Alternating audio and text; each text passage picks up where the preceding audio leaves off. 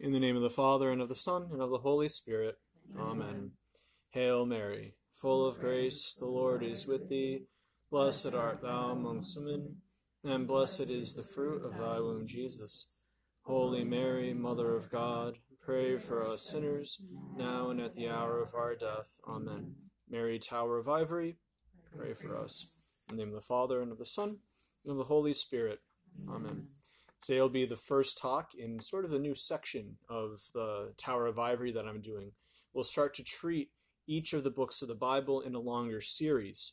Now, these talks will certainly be shorter, and I'm going to try to do them a little more often, maybe twice a month or more, uh, depending on how far ahead of myself I get.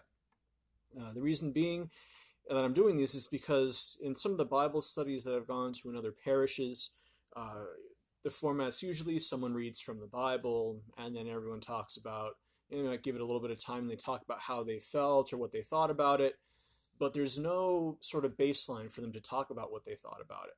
And I've heard some kind of silly things out of these, uh, you know, like the incorrect idea that the Blessed Mother went through labor. I've also heard that Adam and Eve were divided against each other from the start, which was not true. I've also heard that John the Baptist might have forgotten about Jesus, that he was the Messiah and Son of God, and doubted that, right? None of those things, right, are true, and, and we should have a little bit more of an idea of what the, the Bible is saying before we just go and start saying these things, because they can mislead people. Uh, yeah, all of this was happened because they weren't given any direction. So that's what these talks want to just give a general. Here's the the book here's you know the way to kind of tackle it. Here's how to tackle maybe some of the more challenging passages in it and to incorporate that into your understanding. Uh, what is god? How is god speaking to, through you or through the bible to you? You know what is he saying to his church and to the world through this? Um, i could spend the you know the there are going to be shorter talks. I could spend the rest of my life just talking about the bible right? It's never i'm never going to exhaust it uh, but with each book, I'm going to talk, tackle a few subjects and then get questions at the end from all of you. When we're going through the Old Testament, something to be aware of is that the Old Testament is just as much the Word of God as the New Testament is. Uh, but more things are explicit in the New Testament than in the Old Testament. For instance, uh, there's really no explicit reference to the Trinity in the Old Testament, but there's no explicit reference in the New Testament, at least by way of God directly stating that, you know, I am a Trinity. Jesus uh, didn't say that. But we can look at our Lord's words before he ascended, right? We can put together these teachings on the Holy Spirit. We can say, oh, no, Holy Spirit is just as much God as Jesus. Uh, both of them are just as much God as God the Father, right? It's, it's one God, three persons. Uh, so you have to look at what the church uh, is saying and how the church views some of these books of the Bible. When you do that, right, then you can put all the pieces together. Uh, so we can see God's identity in the Old Testament, uh, that humanity, but humanity wasn't ready for the revealed truth of God as a triune God. We see echoes there, and there are implicit references to the Trinity, uh, but we really need the witness of the New Testament. We really need Jesus' words himself uh, to find those latent meanings that were just God was waiting for in history to reveal those to us. In retrospect, it should all make sense, but as we read the Old Testament, we have to always remind ourselves that Jesus Christ is the linchpin of sacred scriptures. Right? It's all about Him. Uh, on the road to Emmaus, Jesus opened the scriptures to His disciples as He told them of how all the writings referred to Him. All the writings were about Him, right? From Genesis all the way forward. Uh, and it's kind of nifty to think about, too, that uh, in the Word of God, right, that the Bible is really only one word, and it's it's Jesus, right? It's the second person of the Trinity, and, and the Bible is sort of an, a visible image of the invisible God in that sense. Uh, but let's delve into the book of Genesis. Uh, the book of Genesis, very first book of the Bible, and it has the same root word in that name, Genesis, as generation, uh, as in how God generated the world and the first few generations of humanity. Uh, the Hebrews called it Bereshith, more or less literally, the word that begins. Right? Very appropriate when you consider the very beginning of the book of Genesis, how everything that God, uh, whenever God creates, He creates by speaking. You know, God said, "Let there be light," and there was light. it's God's word that he's able to, it's through his word that he gets creation going. Uh, it might sound like God said different sentences to bring existence there, but once again, it's that one word. It's just, it's God speaking the eternal word, Jesus Christ. Um, and in God's mind, the Bible is one word, and it's uh, Jesus Christ, the second person of the Trinity, is the eternal word of the Father. That's what's all being spoken by God through the Bible.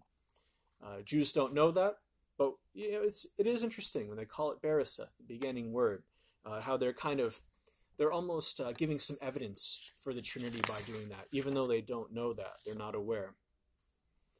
Uh, one of the first things you might come across in the book of Genesis is the fact that there are about two and a half creation accounts in Genesis. But remember, when you read certain books of the Bible, especially Genesis, the writers aren't concerned about an exact historical beginning of the world. Uh, they're not giving you the play by play in the book of Genesis. They're not giving you, uh, uh, they're not concerned with telling you the timing of how the world came about. They want to tell you how the world came about. And there's something a little mysterious in there because humans weren't there for it. We had to wait for God to create us uh, to be in the world. It says that the world came about in seven days.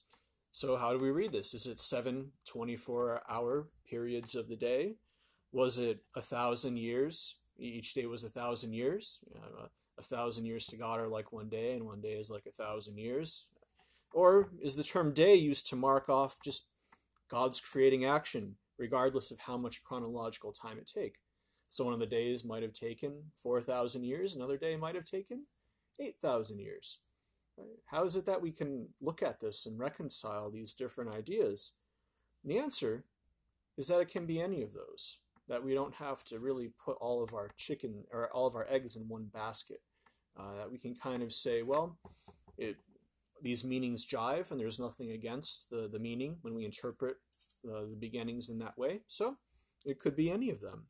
Uh, and some knowledge, like that knowledge, is is really only God's. And until God reveals that to us, until He gives us a great mystic of some sort, we really can't, you know, get hundred percent to to what that meaning is. Um, uh, and it's another reminder that the Bible is written on God's terms. It's written so that we can understand it, uh, but there's something that always remains a little mysterious about the Bible when we read it.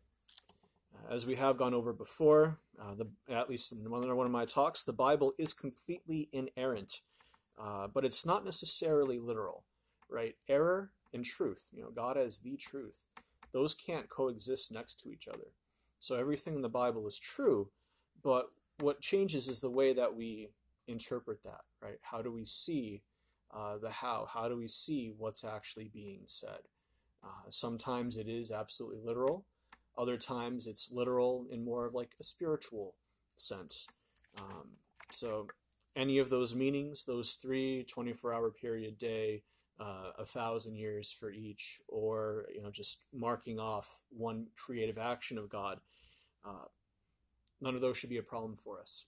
They all they all jive with God being the one who made the world, and He did it in His time. Uh, not that uh, we know exactly what that timing is in, in a historical sense. If God can create out of nothing, as in absolutely nothing, uh, then we, why should we have a hard time believing that He could have created everything in seven 24 hour periods of the day? Right? It seems that if God could bring existence from nothing, uh, that it, this should be completely plausible to us. Why wouldn't He be able to do it in a short period of time? Uh, so you see, when you start thinking about big picture, uh, it, even the things that might seem, oh, that's just the fundamentalists say that. Right? Even some of those things start to seem, well, no, that's that's actually plausible. We're talking about God here, uh, and He's not limited in the same way we are. Which whenever we make something, whenever we make you know an artifact or a tool or whatever have you, we always use something that's already there. We we mold it, we shape it, we form it. Whereas God, just out of nothing, right? the creation. He, comes, he brings it into existence. Um, there was nothing there before. It's sort of hard to conceptualize, but right, that's the way that it is. That's the way that the Bible tells us how it began. Another thought as you read Genesis is to look for overarching meanings of texts. so sometimes we can get a little bogged down on the in the details if you uh, try to split hairs at different points you're going to get lost in the minutia i mentioned that there were two and a half roughly two and a half creation accounts one where light was made first and then it ends with man and then immediately afterwards it sort of starts another one where man's made first and then the anim- animals and plants and then uh, the rivers and out of the garden and then there's the the mini like half account I call it, where it just kind of the world sort of starts. There, there's no sort of prelude to it like the very beginning of Genesis or the second account. So wouldn't that seem contradictory if God just if there's one creation, right? Why would it give us this kind of two and a half? Well, uh, what's the overarching theme? How are we to understand that? Uh, and if you read it as in the, if you look at the material universe and what it's saying, that God cherished mankind, and that man, we're the most important creation out of all the material universe. When you understand that, ah, those two and a half count accounts of creation don't really matter so much, um, because whether man was created first, as in you know, like prime, right, the, the most important material being, right, that has that meaning. Whether God was created last, as sort of the rest of creation was like a rough draft, and then man is the capstone, the pinnacle of it all, uh, that that holds it kind of together. Yeah, that jives too with man being the most cherished in, in the material universe by God. Um, and, and, we see that they, they both get that, that same point across, and they really don't contradict in that sense. Uh, so once again, be careful about being, you know, historically literal about reading the Bible. Uh, sometimes you have to look at the spiritual sense. What's underneath that? You know, what's the author saying here? Uh, what's God talking to us through the author about? So, some more ground rules for Genesis. Uh, before the sin of Adam, all of the material universe existed in harmony with man, right? Who was in complete harmony with God. There was no division beforehand. Uh, Adam could have, you know, pointed at a lion and said, Come here. The lion would have, of course, you know, come over, obeyed Adam, done what he said. Uh, but after the fall, you tell a lion, Come here. It might sort of do that if it's hungry, right? You might have to deal with the consequences of that being eaten. But uh, it's it's because that's what it wants to do, not because it understood you, not because it wants to obey you and is in harmony with the rest of creation and you and God. Um, so the material universe now is sort of a little askew of what it's meant to be. Uh, even after baptism, we still have to deal with the effects of concupiscence. Even if we've been freed from all our sins through baptism, we still have to deal with some of those effects that we don't always want the right thing, that some sins still look attractive to each and every one of us, right? Different, um, you know, different sins sort of get different people. Um, and uh, just looking at that too, it, it's easy to see, okay, yeah, God made us good, but something happened. Something happened to to, to set all these things and all of us at odds with each other and, and with, at odds with the, the universe itself.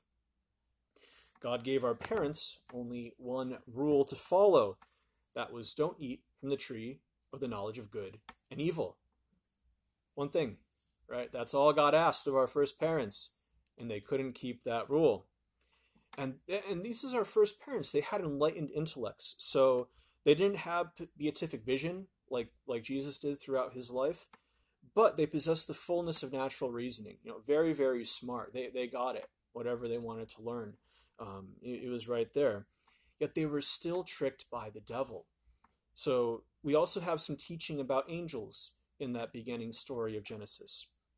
That as bright as our first parents were, the devil and all angels, they're smarter than we are, even when we're at our best. Just level of nature, angels are, are greater than us. Um, they're smarter than us, they're more powerful than we are. And we see uh, evidence of that power at the very end, after Adam and Eve, of course, get expelled from the garden. Who does the expulsion? It's a cherub with a flaming sword. It's an angel that drives out our first parents. So there's angels are above us in uh, the created universe by nature. It's only by God's grace, um, uh, through baptism, through living out the gifts of the Holy Spirit and, and building those virtues, that we sort of, you know, a third of the angels fell from the sky, that God kind of plugs up those holes with us. So some of our greatest saints are in the same choir, you know, same level as the uh, the seraphim, right? Same level as cherubim. Uh, we can we can be right next to them in heaven after God's grace comes in. But on our natural level, we really don't have any business being there. We don't even have any business really being in heaven. That just shows you how great of a gift uh, that is that God has given us. And you might think, well, you know, it's pretty bad. They were expelled from the garden. They knew they did wrong. They were ashamed of what they did. Uh, but that was really just the first offense. Uh, we find that the world keeps offending God. The very next generation, we find the first murder in Cain uh, killing his brother Abel. We fast forward a little bit more. The world had become so depraved with all sorts of sins uh, that God almost wiped out the entire earth. He spared Noah and Noah's kin and the, the clean uh, animals on the earth. But we, we keep finding that humanity keeps going back to sin. Uh, once again, even after Noah and the flood, as much as God did, uh, humanity still sin, sinned at Babel with the, the pride that they had, thinking they could become like God just through purely natural means, purely human means. They could equal the Almighty. God destroyed the tower, and then a diversity of languages came into existence. Right? It wants to give you that background. Why are things the way are the way that they are? Uh, how did God work through um, all of creation, and what were sort of the players of humanity in uh, those, those, creating years? Um, and, and that's really what, what Genesis gives us. That's how Genesis lays that groundwork for creation in its first part in number one, but then it sets the stage for the beginning of man's redemption in the next part. Uh, so when we go into um, the the next section, we start talking about the patriarchs. We talk, start talking about the first covenant that God had with, uh, or not the not the first covenant because Noah it was back to Noah and then even before. Um, but still, uh, we, we find that God still cares about us. Now, the second part begins mostly our history of, of salvation, God starting to fix things. What was the first thing that God did after he expelled Adam and Eve from the garden? He clothed them, right? He did, he helped them. Uh, he covered their shame. He had some mercy on them. That was the first action that God did.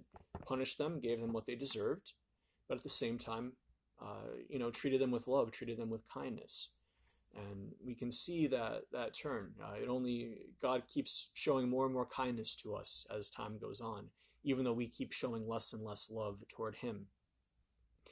Uh, the next section begins dealing with the first uh, generations of patriarchs. The covenant with Abram kicks this off, and we continue to get a survey of the world, how it keeps turning back to sin. Uh, Sodom and Gomorrah being a prime example of this. And even Abraham, Abraham himself, he's not perfect. When he went into Egypt, uh, Pharaoh was very much taken aback by the beauty of Sarah, even though she was 70 something years old, and wanted to marry her. And uh, Abraham was afraid that if he told her, Pharaoh, that she was his wife, that Pharaoh would have killed him. Uh, so he said, "Oh no, she's she's my she's my sister." And then Pharaoh eventually ended up finding out, and then you know was angry at them and sent them on their way. But we even find patriarchs not doing the right thing all the time. That even them, uh, you know, these pillars of, of the Jewish faith and these these pillars who are uh, to to help set the stage of, of God coming and redeeming us, uh, that they didn't live exemplary lives all the time. Uh, the promise that we find God giving to Abraham is what the the next section of Genesis is all about. The sort of the third section which I like to call the birthing wars. Uh, the firstborn always gets the generation, uh, the blessing from the father by right. Uh, and this, of course, creates tension with the other uh, siblings. We have Jacob and Esau being born, and um, Jacob was holding on to Esau's foot, right? It's sort of like he was supposed to be the firstborn, but Esau, you know, somehow beat him to the punch. And then Esau selling his birthright just for a cup of soup. Uh, kind of silly, but uh, then when Jacob goes to collect the birthright, Esau says, "Oh no, it's mine, right? I'm the firstborn." So there's all this tension, right, in births. There's tension too between, uh, you know, Isaac and Ishmael and and Hagar wanting to get the Abraham's blessing, even though it was really promised to, um, you know, his his his son who was born through marriage, you know, legitimately. Uh, so there, there are all these these struggles there with ancestors, with love and marriage, with them sort of wrestling to find their place before God, who made the world, and trying to find their own uh, way to live out uh, their their lives as best they can. You see the patriarchs; they're struggling to settle down, um, like Isaac and Jacob. God promised Abraham that his descendants would be numbered as the grains of the sand of the seashore or the stars in the sky. What's funny about that passage, was during the daytime. Abraham couldn't see the stars in the sky.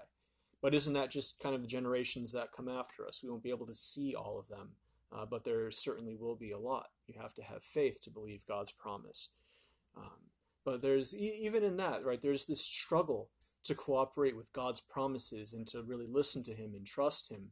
That's why Abraham had that uh, illegitimate son Ishmael, right? He thought, oh well, Sarah's old, you know, she won't be able to bear a son, and so he find, tries to find this other means to do so.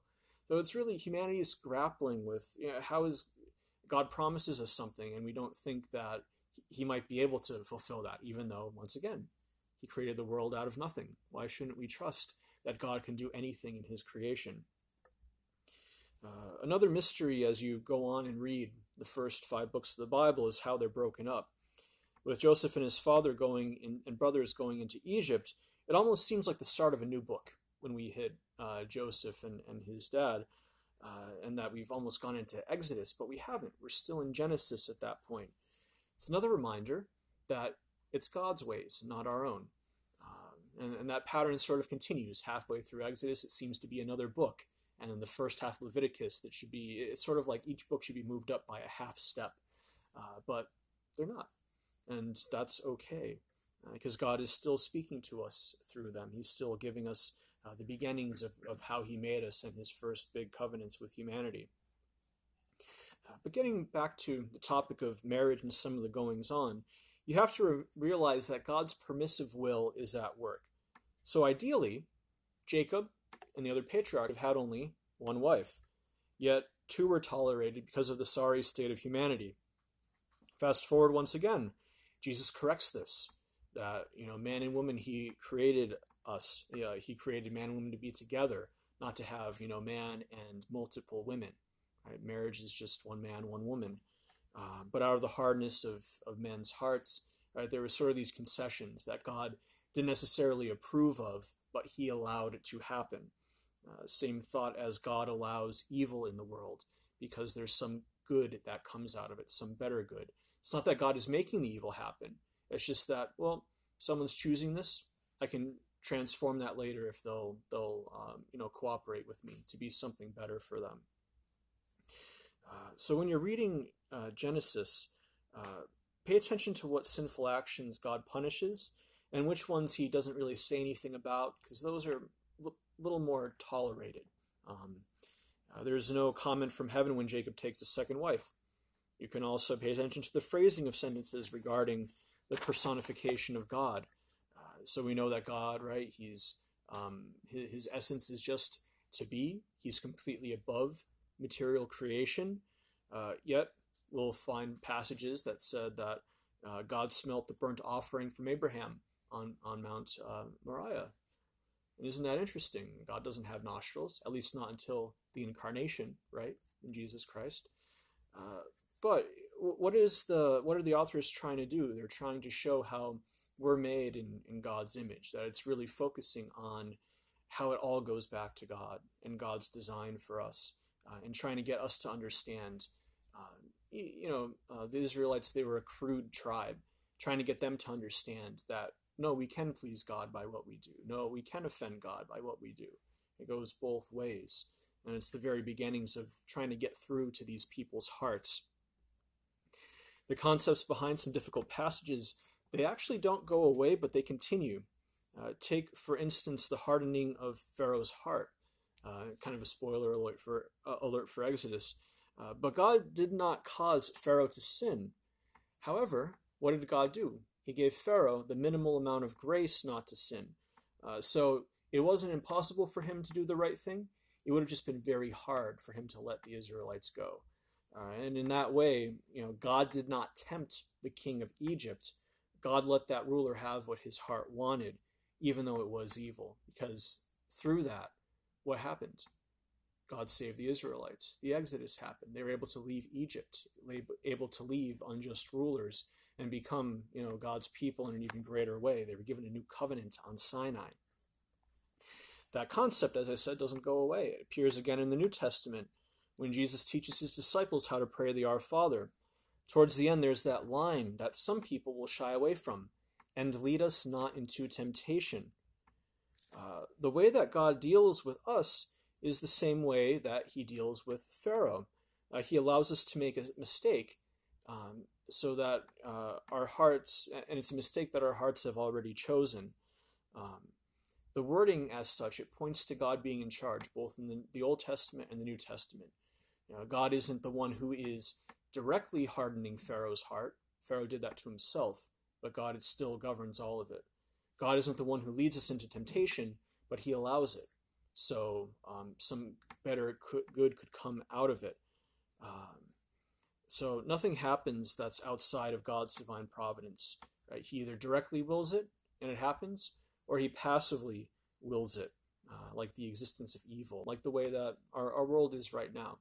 God doesn't didn't want it to be exactly like this, right? Uh, in His direct will, but in His passive will, it's what we've wanted, so it's what we get, right? By choosing our, our sins over Him. Um, God would never create anything evil. If God were God wouldn't create something, He would just choose not to create evil right in the very beginning if it was evil and abhorrent to him. He just doesn't create that. Uh, and we're reminded of his providence in the story of Joseph at the end of Genesis. Although he was sold into slavery, he was elevated by God and he was used to save his people from their downfall when that famine hit.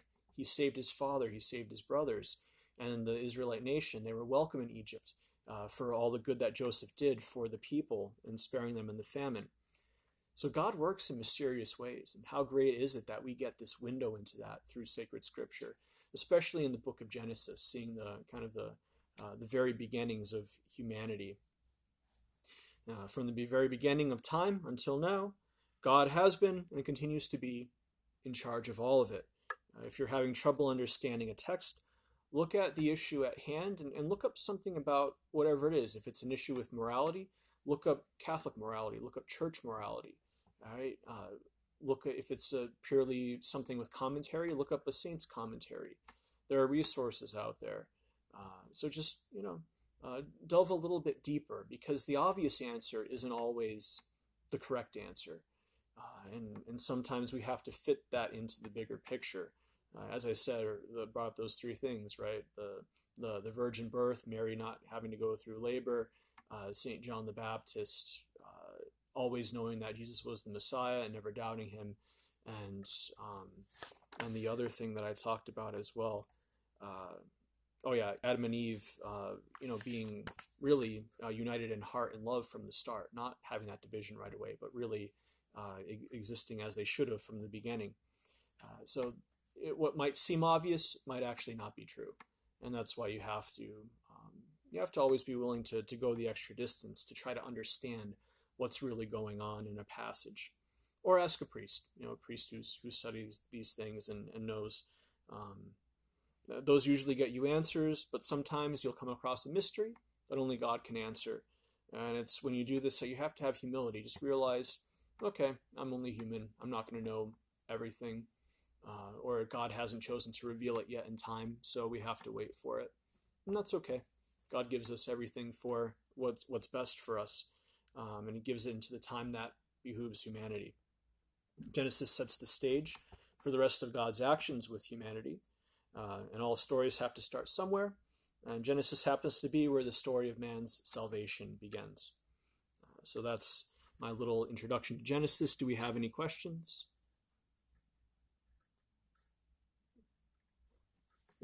Well, you referenced the Blessed Mother and the birth of Jesus. Mm-hmm. Could you just expand upon that a little bit? Sure. The Blessed Virgin Mary, it's one of the um, uh, dogmas of our faith that she remained a virgin before, during, and So none of the internal structures were disrupted within her. Her giving birth to Jesus would have been as light passing through a window, right? She would have remained intact full time. So therefore, she didn't go through labor. There was no destruction to any of her physical uh, organs or her body during the birth of Christ. So, so physically, how was Jesus born? Uh, I wish I could remember where the writings for that were, but you know, think of in the usual way, except nothing was damaged. Yeah. Once again, right? Miraculous conception, miraculous birth. Uh, and God would have wanted to preserve the Blessed Mother uh, throughout all of time in that great, great gift. Um, you know, the humility was really kind of like her greatest gift, but her virginity sort of crowned that gift and was an addition to it, uh, which uh, very much God shows us the the value of that, the value of the human body, the value of of keeping, uh, you know, his his virtues within your heart. But as far as we know, it was a regular childbirth. It was not regular in the sense that there was no labor, no pain, no destruction, but it was regular in the sense that she actually gave birth. Yeah. One other question. Sure. The uh, the Jewish Torah is that similar to the Old Testament? That's a part of the Old Testament. So the Torah, the Pentateuch, first five books of the Bible. Uh, if you go and you looked at the, some of the different Jewish sects that were around during Jesus' time, the Sadducees only thought the Torah was it. That those first five books of the Bible, no prophets, no any of that. It, it was just no wisdom literature, just the Torah. That's all they were working off of for inspired literature. The Pharisees, they, they expe- accepted uh, a whole breadth of it. And even some books that um, you know, kind of fell out of use, then we realized that that weren't inspired. You, know, you might get a couple references to Enoch here and there in sacred scriptures, but Enoch's not a part of the Bible. Like it's not inspired, but still it was on people's minds. Um, so yeah. Who is Judith in the Bible? Who is Judith in the Bible? You're going to have to wait till my Judith Oh, talk to figure that out. okay. Yeah, yeah, but she's sort of the. Um, I mean, just kind of based off of what I know, she's almost a summary or representation of all uh, the the Jewish nation, really, and kind of a forerunner of of Mary, the Blessed Virgin Mary, as well, uh, having all those virtues, delivering, um, you know, her people from, uh, really from Holofernes, right? The um, uh, from being conquered and destroyed by this other people much in the same way that which Mary's fiat, let it be done unto me according to thy word, she conceived and bore the Savior of the world. Uh, so she is really, um, you know, Jesus is the Savior, but he chose to also use the Blessed Virgin Mary, that our salvation comes from her as well. That God worked through her and absolutely gave us salvation through her.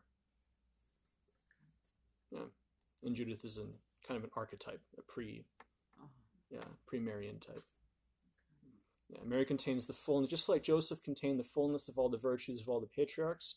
Mary contains, well, even more so. Um, she contains the fullness of all the the matriarchs, all of the the women who are good in the Old Testament, right? And even all the patriarchs. She has more virtue, more grace than all the angels and saints in heaven combined, that ever will be. So And she wrote a book in the Bible, no, the book of, or a letter, nothing. no. Yeah, Mary, Blessed Mother, did not write any books. She might have inspired. Uh, she might have helped Saint Luke, perhaps, but who knows? And it's hard to say who wrote some of them. Was it, you know, Judith herself who wrote it down? Uh, most likely it was someone afterwards. A lot of them say it's oral tradition, which can be very, very accurate. You know, we all pray the Our Father the same way, and we've been doing that for a long time. Uh, so oral tradition can absolutely keep the the right words intact. Uh, Was there a reason or um, why God chose that time to send his son? Yeah, so the question is Is there a reason why God chose the time he did to send his son into the world? Uh, what I would look at would be the, the Roman Empire, really. The Roman Empire brought stability, it brought roads, it brought a mail system. Uh, it, it brought a lot of uh, countries together. It, it sort of uh, unified language in a sense. I mean, they're sort of piggybacking off of the Greek culture and Greek language, but it, it brought it made the world a lot more connected to receive that salvation because the Christian faith even though it was illegal for 300 years, it spread like wildfire. Uh, and you can have letters, you know, as as far back as just within 30 years of our Lord uh, ascending into heaven, you know, from uh, Trajan uh, to Pliny the Younger, that we find the Romans are asking, you know, how do we deal with these Christians? You know, what are they? What what, what is their what is their shtick really? Uh, and the you can also say that well, uh, the time coming in the time that he did, the Greeks also uh, a, a robust uh, set of philosophies, right? So all of these things was kind of um, humanity. God was helping humanity to develop to a certain place, and then at the right time, God came uh, to really set the world on fire with with His love and His His message of salvation.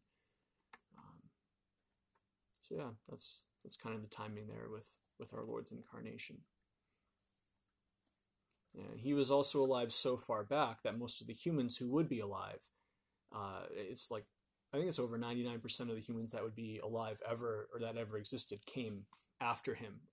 So it might seem like, oh, well, we've been around for a long time before that, but it's really uh, most of humanity's only come about into existence after our Lord's incarnation, which is pretty uh, interesting to think about too. Yeah. So all these things, right? Um, that's what I'm talking about. Look at overarching themes. Look at big picture to try to try to fit it together. Any other questions? Okay. And the blessing of Almighty God, the Father, and the Son, and the Holy Spirit come down upon you and remain with you forever. Amen.